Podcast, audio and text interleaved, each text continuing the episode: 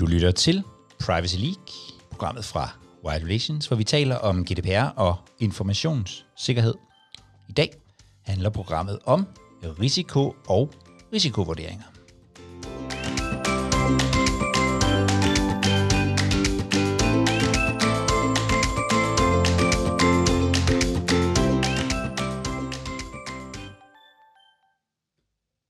Og jeg sidder her i studiet i dag med, øh, med Henning Mortensen, formand for Rådet for Digital Sikkerhed, og en af dem, der selv sidder derude med ansvaret for GDPR og informationssikkerhed og med, med hånden på kogepladen. Velkommen til, Henning. Jo, mange, øh, mange tak for det, tak for invitationen. I det her øh, i det her øh, øh, netværk, som vi er, der, øh, øh, der er du jo et, øh, der er du et kendt ansigt, så øh, jeg vil undlade en, øh, en vild og voldsom øh, introduktion. Men, øh, men, men det her emne, som vi skal diskutere i dag omkring øh, risiko, det er til gengæld noget, der er øh, der, der rykker derude, fordi som øh, du måske også lagde mærke til, Henning, så lagde jeg det på LinkedIn, og så væltede det ind med, med spørgsmål. Så jeg tænker, vi, nærmest tager det som sådan en spørgsmål-svar-session.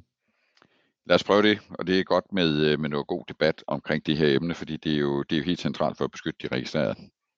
Ja, hvorfor er det egentlig, at, altså, hvor, hvorfor er det egentlig, vi taler, vi taler risiko og, øh, og, og sådan noget, når vi, når, vi, når vi taler GDPR? Hvis vi starter der. ja, altså hvis vi skal starte helt grundlæggende, så kan man jo sige, at øh, det skyldes jo, at øh, der i øh, GDPR, eller databeskyttelsesforordningens artikel 32, stilles nogle krav om, at man skal have den her øh, risikobaserede tilgang øh, i forhold til behandlingen af, af personoplysninger. Så med databeskyttelsesforordningen, der er det blevet et formelt krav, at man laver de her risikovurderinger. Og øh, risikovurdering er i det hele taget noget, der går igen. Der er andre steder, hvor man skal vurdere risikoen for de registrerede ved, behandlingerne øh, sættes i værk i, i databeskyttelsesforordningen. Men, men, men hvis vi koncentrerer os om, om artikel 32, jamen, så gælder det om at vurdere de sikkerhedsmæssige risici for de registrerede, og så iværksætte nogle, nogle foranstaltninger, hvor man får bragt den her risiko ned øh, for, de, for de registrerede sådan, fundamentale rettigheder. Så det, det er grundlæggende set det, det handler om. Og det er jo en anden tilgang, end den tilgang virksomhederne har haft hidtil, hvor de, når de har tænkt på risikovurderinger og sikkerhedsforanstaltninger, primært har, har tænkt på at beskytte deres organisationer mod, mod ondsindede angreb. Men, øh, men med databeskyttelsesforordningen, så skal vi altså ikke kun beskytte organisationen, så skal vi også beskytte de registrerede. Og jeg har sådan en fornemmelse af, at det her det er noget, folk er i gang med på meget forskellige niveauer, fra slet ikke kommet i gang til, øh, til, til, til noget, der er lidt mere. Så, så, lad, os, så lad os springe ud i det. øhm, så et af de spørgsmål, jeg har fået, det er, hvem skal øh, udføre risikovurderingen? DPO'en, er det forretningen, IT-sikkerhed, riskmanagerne? Altså, hvordan er sådan rollerne i, i, i hele det her med, med risikovurderinger? Jamen, der er faktisk øh, flere forskellige roller til forskellige aktører i, øh, i organisationen. Altså først og fremmest, så skal der jo etableres en form for framework til de her risikovurderinger. Så det, det skal ligesom være, være på plads. Og det vil typisk være øh, CISO'en og øh, CPO'en, altså Chief Privacy Officer, øh, øh, den der ligesom har ansvaret for databeskyttelsen i organisationen. Det kunne også være en DPO, men, men, øh, men lad os lige reservere dem lidt. CPO'en vil jeg hellere bruge her øh, som skal etablere det her framework. Når så frameworket til risikovurderingerne det er etableret, øh, jamen så skal man fastlægge øh, gerne i en procedure, hvem det så er, der får ansvaret for faktisk at gennemføre de enkelte risikovurderinger. Og typisk så kunne man øh, udpege en risikoejer, øh, som, som kan være forskellige aktører rundt i organisationen, typisk øh, et sted i, øh, i forretningen. Øh, og i den her procedure, hvor man beskriver, hvem der er risikoejer, der beskriver man også øh, på hvilket niveau den her risikovurdering den skal, øh, den skal foretages. Altså skal vi lave en sådan helt overordnet risikovurdering for, for organisationen, sådan øh, overordnet abstrakt set, eller skal vi helt ned på systemniveau eller behandlingsaktivitetsniveau. Mm. Så skal vi også have en kontrol af, at de her risikovurderinger er, er gennemført, og det kunne være en intern auditor eller, eller en DPO, øh, som, som går ud og kontrollerer, det, at, at, at det er udført, og det ser rimeligt ud. Øhm, og så endelig til sidst, så skal der jo være noget ledelsesgodkendelse af de her øh, risikovurderinger, hvor ledelsen ligesom signer af på, yes, vi kan konstatere, at, øh, at de er øh, gennemført i overensstemmelse med de krav, der er i databeskyttelsesforordningen. Og eventuelt, hvis det handler om, om de risici risikovurderinger, man laver set fra forretningsperspektiv, altså sådan en klassisk sikkerhedsrisikovurdering, så er der jo mulighed for, at ledelsen de kan øh, have noget risikoappetit, øh, hvor de accepterer, hvad er det så for en risiko, vi vil leve med her i organisationen. Men det kan de altså ikke i forhold til databeskyttelsesordningen. Der, der skal risikoen bare bringes ned til noget, der minder om nul. Ja, og, og hvem er det, som du, du talte selv om, om, om risikoejere, hvem er det, der skal sådan helt konkret eje risici? Det fastlægger man som sagt i den her procedure. Det vil være forskelligt fra organisation til organisation, men jeg vil nok øh, fortrinsvis pege på, at de er øh, en forretningsejer, en eller anden, som ejer et eller andet givet system. Øh, det kunne være en ERP-system ejer, eller en CRM-system ejer, eller sådan et eller andet, som, som også vurderer risikoen. Og hvorfor nu det? Jo, det er fordi lige netop den her person øh, ved allermest om de her systemer, ved, hvad er det for nogle personoplysninger, der ligger, ved, hvad er det for nogle behandlinger, vi foretager i de her øh, systemer, og på den måde kan de også i højere grad fastslå, jamen, øh, hvad er det så for en risiko, øh, der kan være øh, i forhold til, til, til den behandling, der er. De kan nok ikke gøre det alene, fordi mm. de ved ganske vist meget om data, de ved meget om systemerne, men de ved nok ikke nødvendigvis så meget om, øh, om risiko. Og derfor bliver det et samspil mellem den her risikoejer og så nogen, der ved noget om risiko igen. Det kunne være CISO, det kunne være CPO, det kunne være DPO, øh, afhængig af hvordan man har øh, organiseret sig. Så nogen kommer altså, skal på banen og hjælpe med at spare øh, med de her øh, mennesker og kigge på, jamen, hvad er der faktisk af persondataretlige øh, hvad hedder det, trusler imod de mm. her, øh, de her behandlinger, øh, som vi ja. Så, så, som så meget andet, så kræver I på, på det her område, så kræver det et, et, et samarbejde mellem forskellige dele af, af organisationen. Hvordan, hvordan udføres man så sådan risikovurderingen? Altså hvordan, hvordan, så hvordan er flowet i, i, i udarbejdelsen? Jamen første skridt det er, at vi tilvejebringer det her øh, framework øh, for risikovurderingen. Og øh, risiko er jo øh, lige med sandsynlighed en konsekvens, øh, og afhængig af hvor meget man granulerer det, kan man som sagt gøre det ordnet eller, eller, øh, eller på systemniveau eller behandlingsaktivitetsniveau. Øh, så man etablerer altså sådan en eller anden form for framework først.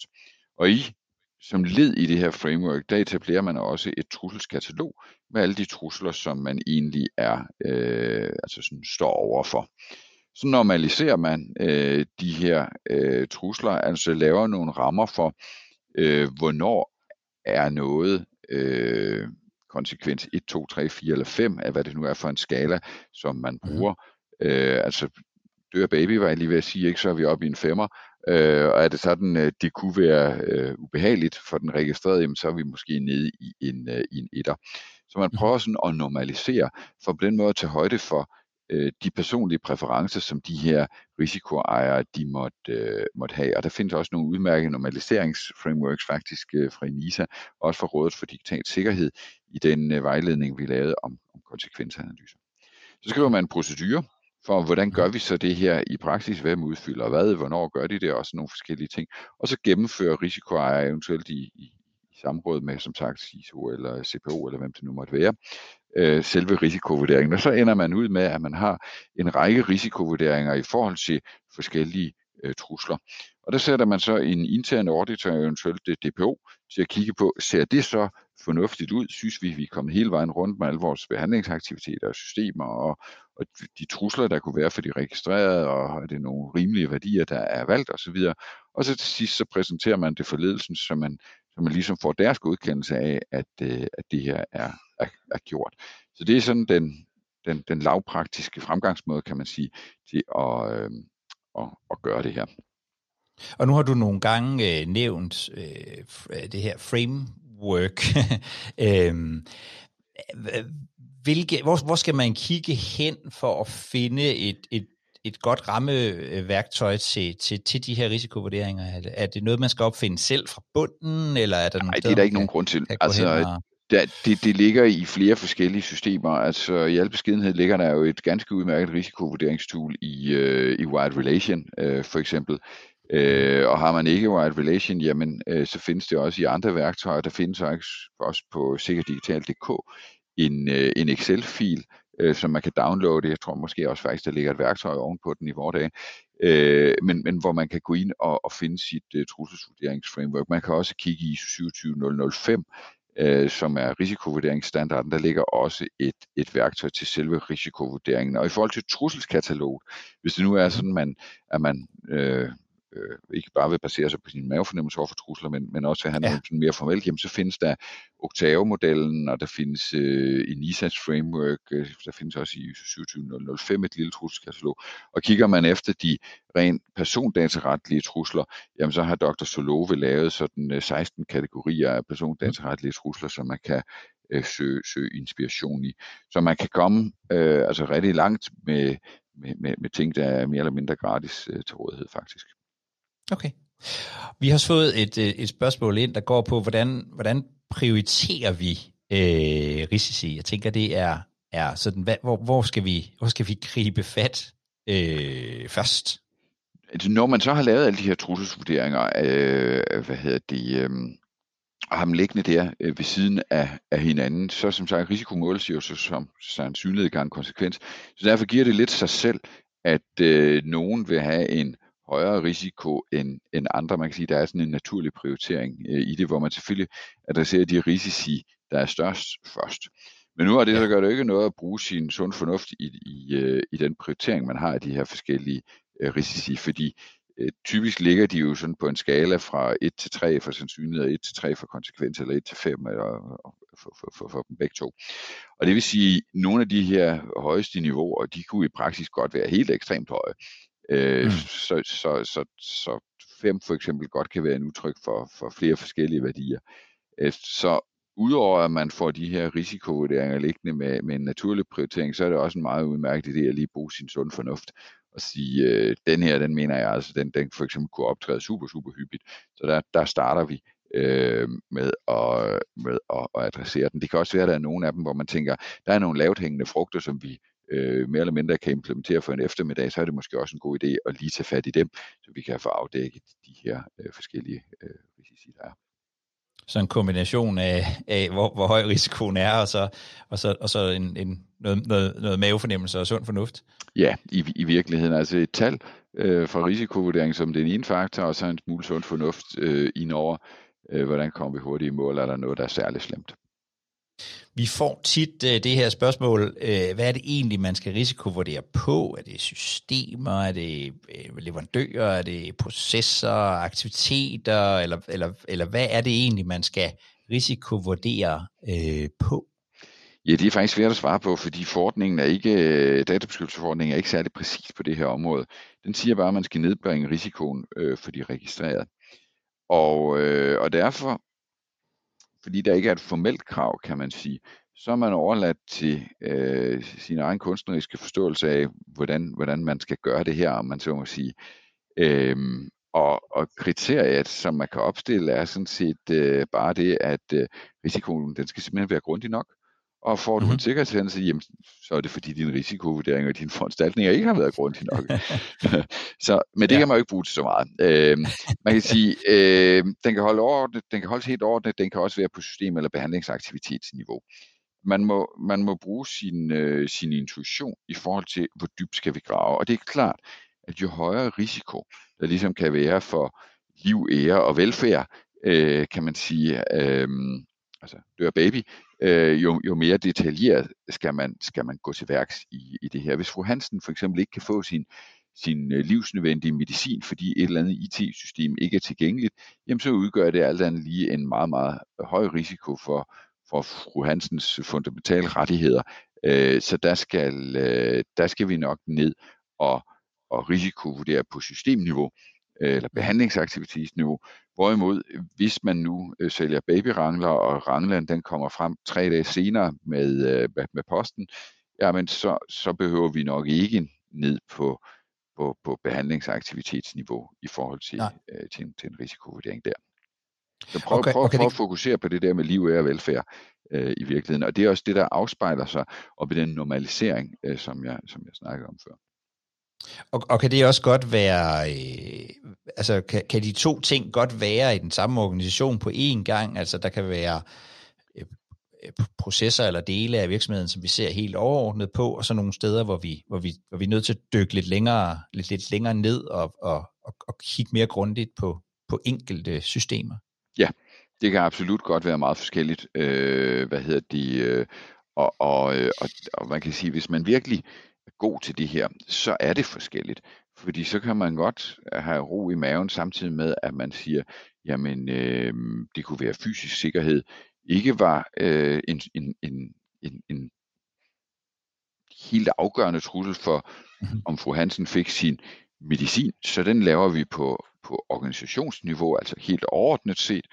Øh, og så kunne det være, at, øh, at selve medicinsystemet, at der skulle vi ned og lave det på, øh, på, det, på det enkelte øh, system. I forhold til for eksempel, øh, hvad sker der, hvis øh, det her system bliver ramt af ransomware, og for Hansens medicindata, de ikke er, er tilgængelige. Så, så de forskellige trusler spiller ligesom ind på forskellige niveauer, enten helt ordnet eller helt detaljeret.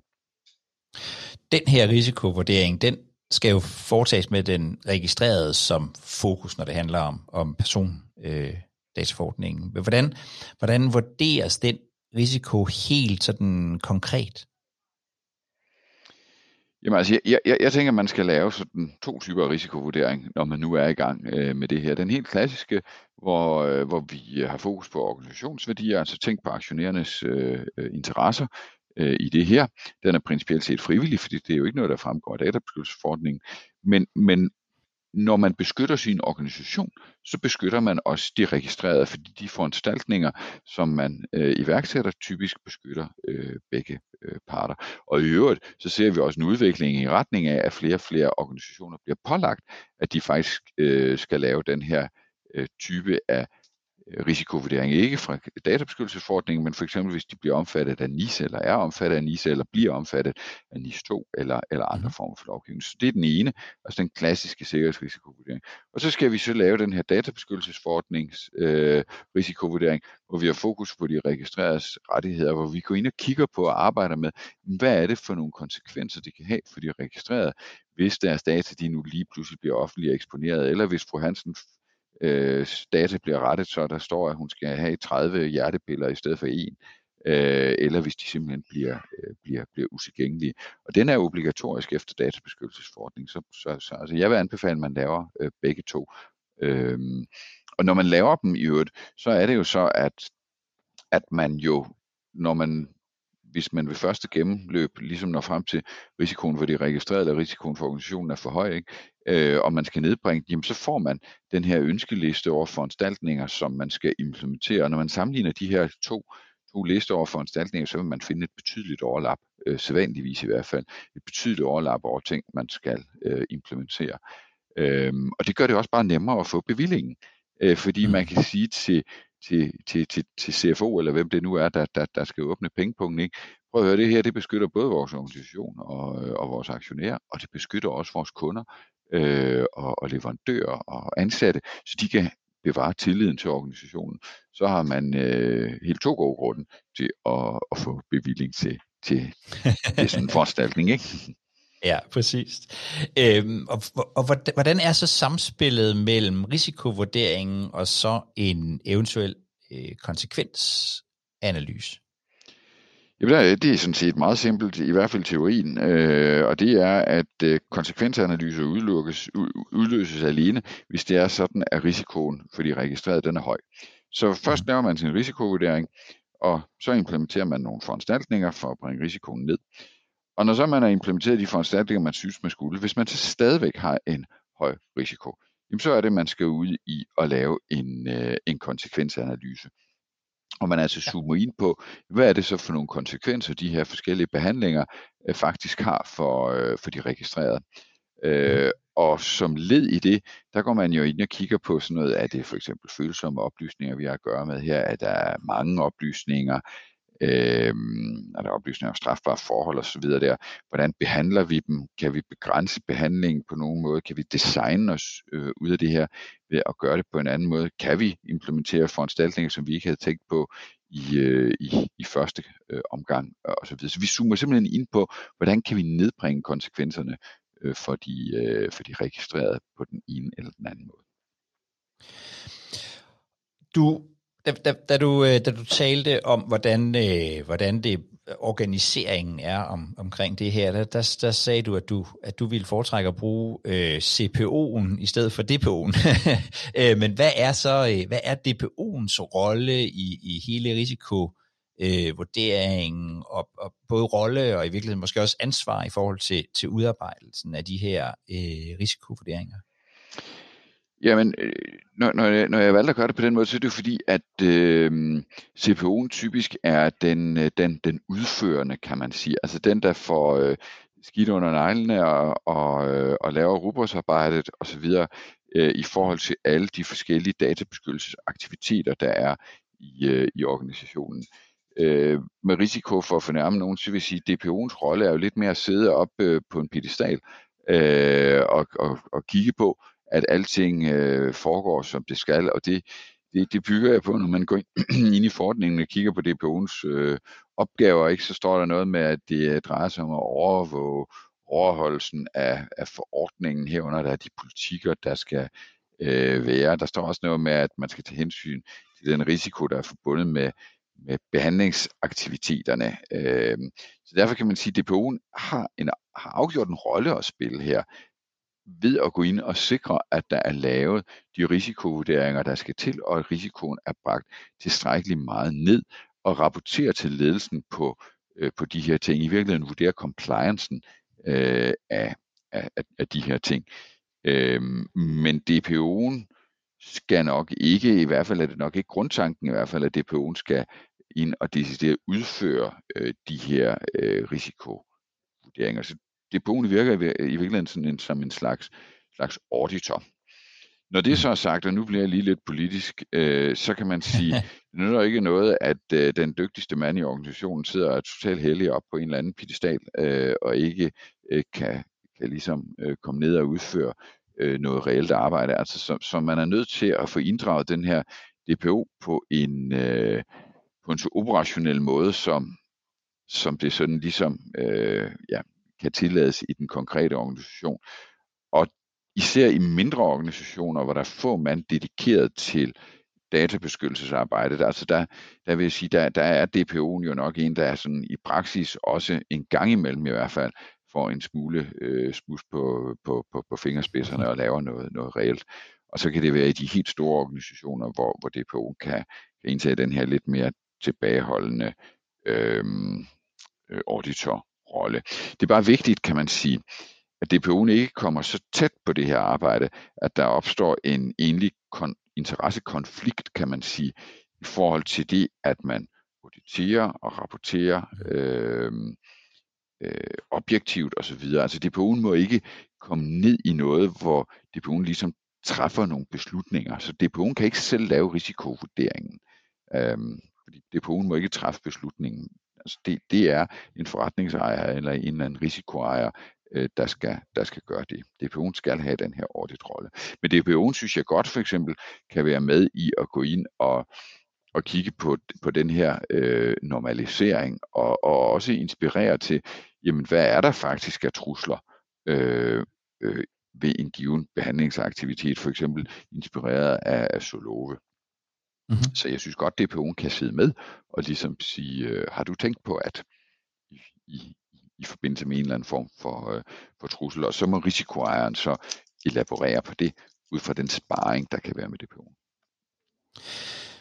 Så, så hvis man sådan skulle, skal, skal se på, på, i virkeligheden på hele øh, billedet, hvad er det så for nogle øh, interessenter, der er i, i arbejdet med, med, med risikovurderingerne? Jo, det er lidt tilbage til starten, kan man sige. Altså, vi har noget governance, som der skal være styr på, som etablerer det her øh, framework, og igen afhængig af, hvordan man har organiseret sig, så kunne det være noget CISO, noget CPO, en juridisk afdeling, eller hvem det nu måtte være. Men vi har i hvert fald noget governance.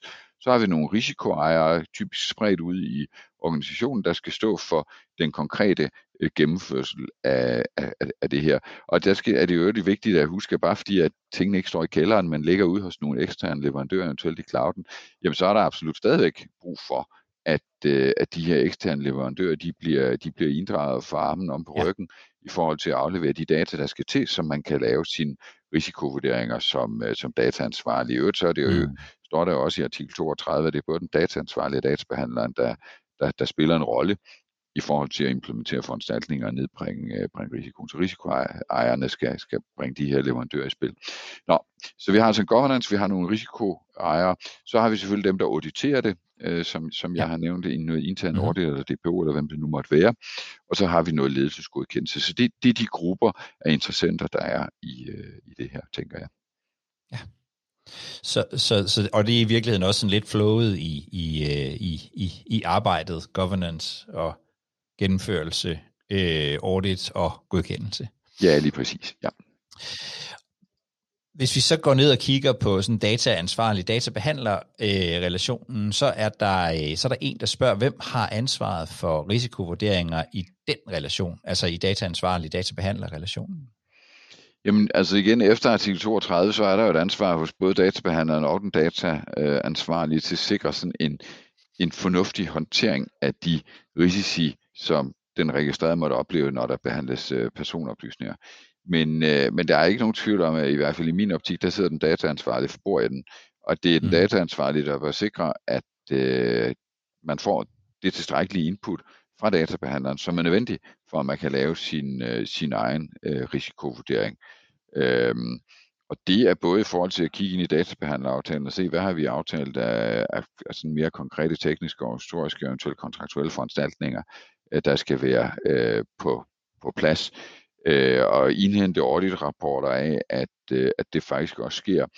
Forholde sig til trusselsbilledet og se, er der brug for, at vi faktisk putter flere foranstaltninger på, øh, over tid, altså krigen i, i Ukraine, giver det for eksempel anledning til en ændring i trusselsbilledet, hvor vi skal ind og, og komme flere foranstaltninger øh, ovenpå. Mm. Så, så, så i min optik er det, øh, er det i høj grad den dataansvarlige, der skal, der skal øh, ja, øh, stå for det her. Men bruger man for eksempel en, altså en ekstern leverandør, øh, øh, et datacenter et eller andet sted, en cloud-løsning eller et eller andet sted, jamen så, så kan den databehandleren som sådan ikke undsige sig og også lave en risikovurdering, så de sikrer sig, at der er strøm og hunde og hegn, og øh, hvem kan komme ind og røre ved data, og hvordan patcher vi og, og så videre. Øhm, hvordan sikrer vi øh, vores miljø med, med, med, med forskellige former for firewall-regler osv. Altså det, det, så det er ikke for, for at tage ansvaret fra, fra databehandleren, men, øh, men øh, det har databehandleren har helt sikkert ansvar, men jeg, i min optik, der er det den dataansvarlige, der driver det her, og ligesom øh, ja, bryder armen rundt på databehandleren, hvis det er nødvendigt. Det ender som så ofte før hos øh, den dataansvarlige. det gør det, det gør det. Men det er også den dataansvarlige, der gerne vil behandle personoplysninger. Det er jo ikke databehandleren som sådan. Det er jo den det dataansvarlige, der fastsætter formålet og midlerne. Hvorfor vil vi gerne udsætte den registrerede øh, for den her øh, indsamling og øvrige behandling, som vi har? Så bruger vi en databehandler til at gøre det under instruktion. Ikke? Så, så på den måde synes jeg egentlig, det er naturligt, at, det, at serveretten og, og ansvaret ligger her hos den dataansvarlige. Og, og så, så er der en, der spørger, og det kan være, det er øh, øh, fordi vedkommende har, har oplevet det, men, men hvad nu, hvis, øh, hvis, hvis, en, hvis, hvis man har et samarbejde med en databehandler, og, og databehandleren ikke kan fremlægge passende dokumentation for, øh, øh, øh, hvad der sker hos ham, om man så må sige? Ja, så er der jo tale om en umoden databehandler, og, øh, og hvis man ikke kan opfylde sin, øh, sin forpligtelse, til at lave risikovurderinger og iværksætte foranstaltninger, så må jo finde sig en anden databehandler.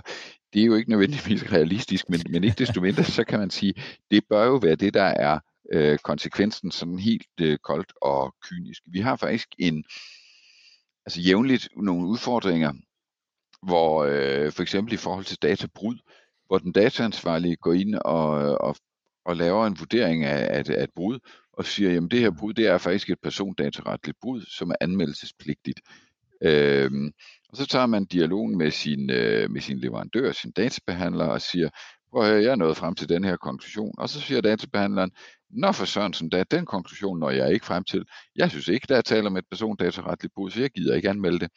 Og, øh, og, og så står man der og har en, øh, en konflikt mellem parterne, hvor den ene anmelder, og den anden måske ikke øh, anmelder. Mm. Øhm, så, så det er jo noget, vi, vi allerede ser et stykke hen af, af vejen. Og der er kun, altså som, som sagt, en konklusion, og det er, er man ikke øh, tryg ved, at databehandleren har passende foranstaltninger, har vurderet risikoen, øh, kan håndtere databrud på en fornuftig måde, så bør man øh, kigge sig rundt efter en anden øh, hvad hedder det, databehandler. Okay. Hvis det er sådan, at man kender nogle af databehandlerens andre kunder, så kan man jo overveje, om man kan tale med nogle af de andre kunder og ligesom øh, udfolde en eller anden form for pres over for mm. databehandleren. Der tænker jeg for eksempel, at øh, en, øh, en gruppe af kommuner over for en eller anden databehandler måske kunne rotte sig sammen og sige, ja. prøv at høre, det her databrud, øh, som vi nu har haft i det her system, som vi alle sammen anvender, øh, det er simpelthen ikke okay. Øh, og vi går et andet sted hen, hvis du ikke øh, klapper hælene sammen og laver den her anmeldelse af øvrigt samarbejder med os. Så, så, så, så det er klart, at, at står man flere sammen, så kan man måske i højere grad lægge et pres på den her databehandler. Er, er, det, er det noget, du tænker, øh, altså du, vi, vi har jo blandt andet set det med, med, med nogle af kommunerne, der nu lægger sig sammen over i, i, i Viborg. Er det, er det noget, du tænker, at, at, at dataansvarlige sådan med, med, med fordel kunne gøre i større stil, altså i virkeligheden samle sig i forhold til, til, til det her? Det, det kommer lidt ud, af, ud fra risikosporet, men, men, øh, men jeg ved jo, du gør dig øh, tanker om, hvordan det hele skal, skal, skal fungere. Jamen det, det, det, det, tænker jeg, det tænker jeg meget vel, man kunne, fordi det kunne, øh, det kunne etablere en, en form for pres øh, på leverandørerne. Og det er jo ikke kun på det her område i forhold til, til databrud og risikovurderinger. Det kan jo også være i forhold til, for eksempel, vi vil ikke finde os i tredje landsoverførsler. Så tag ja. uge og bruge nogle andre tjenester, ellers så øh, forsvinder vi. Øh, og, og man kunne også forestille sig, noget, noget decideret funktionalitet, der kunne mangle en løsning, hvis der for eksempel ikke er en passende slette øh, funktionalitet øh, i en eller anden løsning, øh, og man skal mm. sidde og lave den der sletning manuelt, når man ikke længere har et formål med at behandle oplysningerne. Jamen igen, hvis man skulle stå sammen med nogle andre og presse leverandøren til at få udviklet noget slette funktionalitet, jamen så, så kunne det være nyttigt. Så i det hele taget kan man sige, der hvor man har muligheden for at for mange data, eller flere i hvert fald dataansvarlige, går sammen og, og, øh, og udfolder et pres mod leverandørerne, jamen der, der, der tænker jeg, at det vil være øh, vældig frugtbart. Det vil jo også være frugtbart for leverandøren øh, med sådan et pres, fordi det kan jo, hvad skal vi sige, skabe en bidrag til den prioritering, der sker øh, mm. hos, hos, hos, hos leverandøren. Og hvis det er en dansk leverandør, så måske i virkeligheden jo også sikre, at øh, den her danske leverandør øh, kan gå ud og få nogle markedsandele ved at være sådan ekstra compliant på, på, på reglerne. Selvfølgelig er det irriterende på den korte bane for, for databehandleren, men, øh, men ikke desto mindre. Hvornår og, og hvor ofte skal man, øh, skal man udføre øh, øh, de her risikovurderinger?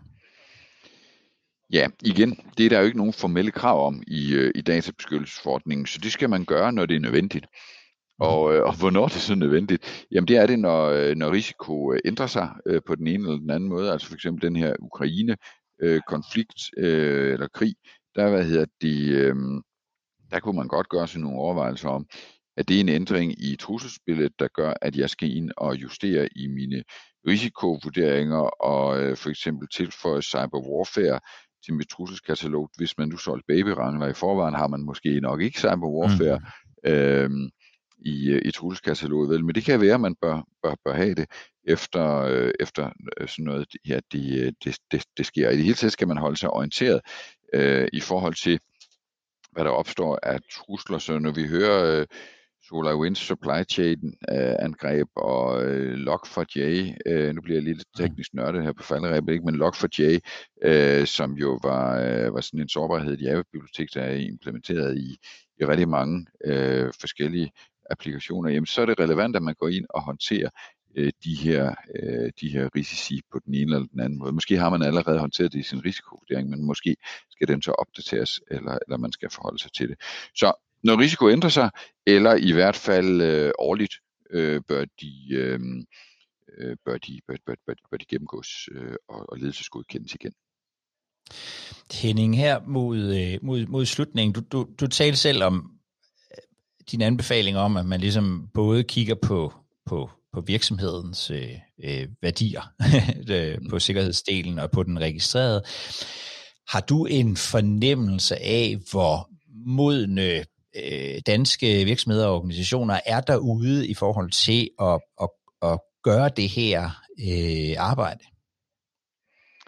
Altså, der sker jo hele tiden en, en, en udvikling i det her, øh, og der er jo ikke nogen tvivl om, at databeskyttelsesforordningen har hjulpet rigtig meget i forhold til, at vi er blevet meget bedre til at lave risikovurderinger, end vi har været mm. til. Det er, nok, det er nok ikke kun forordningen, det er også uh, NIS. Altså NIS stiller jo krav om, at man laver uh, risikovurderinger. NIS 2 kommer, kommer til mm. at, at gøre det samme til, til endnu flere sektorer. Så, øhm, så vi får helt sikkert øh, hvad hedder det, set meget mere. Det her trusselsbillede ændrer sig også, øh, så flere bliver omfattet. Vi kommer nedad i værdikæderne, i takt med det svære for kriminelle bagmænd at få penge ud af de store virksomheder, fordi de sikrer sig mere. Ikke? Så går man ned til de mindre og mellemstore virksomheder, så skal de også til at, at adressere de her forhold. Så, øhm, så, så, så, så jeg er ikke... Øhm, jeg tænker ikke, at vi er sådan voldsomt udfordret på det her område. Der hvor jeg i virkeligheden tænker, at vi har de største udfordringer, det er det, er det her med at tro på mavefornemmelsen. Mm. Øh, fordi altså, risikovurdering er ikke noget, hvor vi sådan ligesom kan sætte to streger under og sige, at facit, facit er fire, altså i forhold Nej. til en eller anden uh, given, given trussel. Det er og bliver et skøn af sandsynlighed og et skøn af konsekvensen. Øh, og der vil altid være en eller anden form for usikkerhed behæftet med, med de her skøn, som man, øh, som man foretager sig. Derfor er der også i rigtig mange af de her risikovurderingsframework mulighed for at gå ind og skrive noter om, hvorfor tager jeg den her trussel med i mit trusselskatalog? Mm. Hvorfor vælger jeg, at sandsynligheden er 3 og konsekvensen er 4? Så man får de her argumenter med øh, hele tiden, og, og, og sådan ligesom kan huske, øh, hvorfor var det, jeg, jeg traf den her beslutning.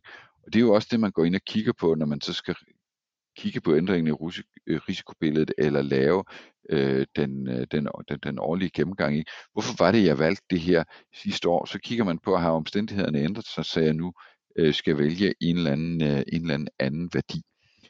Mm. Og der kan jeg, altså for at vende tilbage til det, altså jeg, jeg tror, at vores største udfordring er i virkeligheden at tro på os selv, altså have selvtiden nok, kan man næsten sige, øh, til ja. at, øh, at vi siger, vi har gjort det her grundigt nok, øh, og vi har øh, og vi har valgt rigtigt, øh, ja. kan man kan man sige.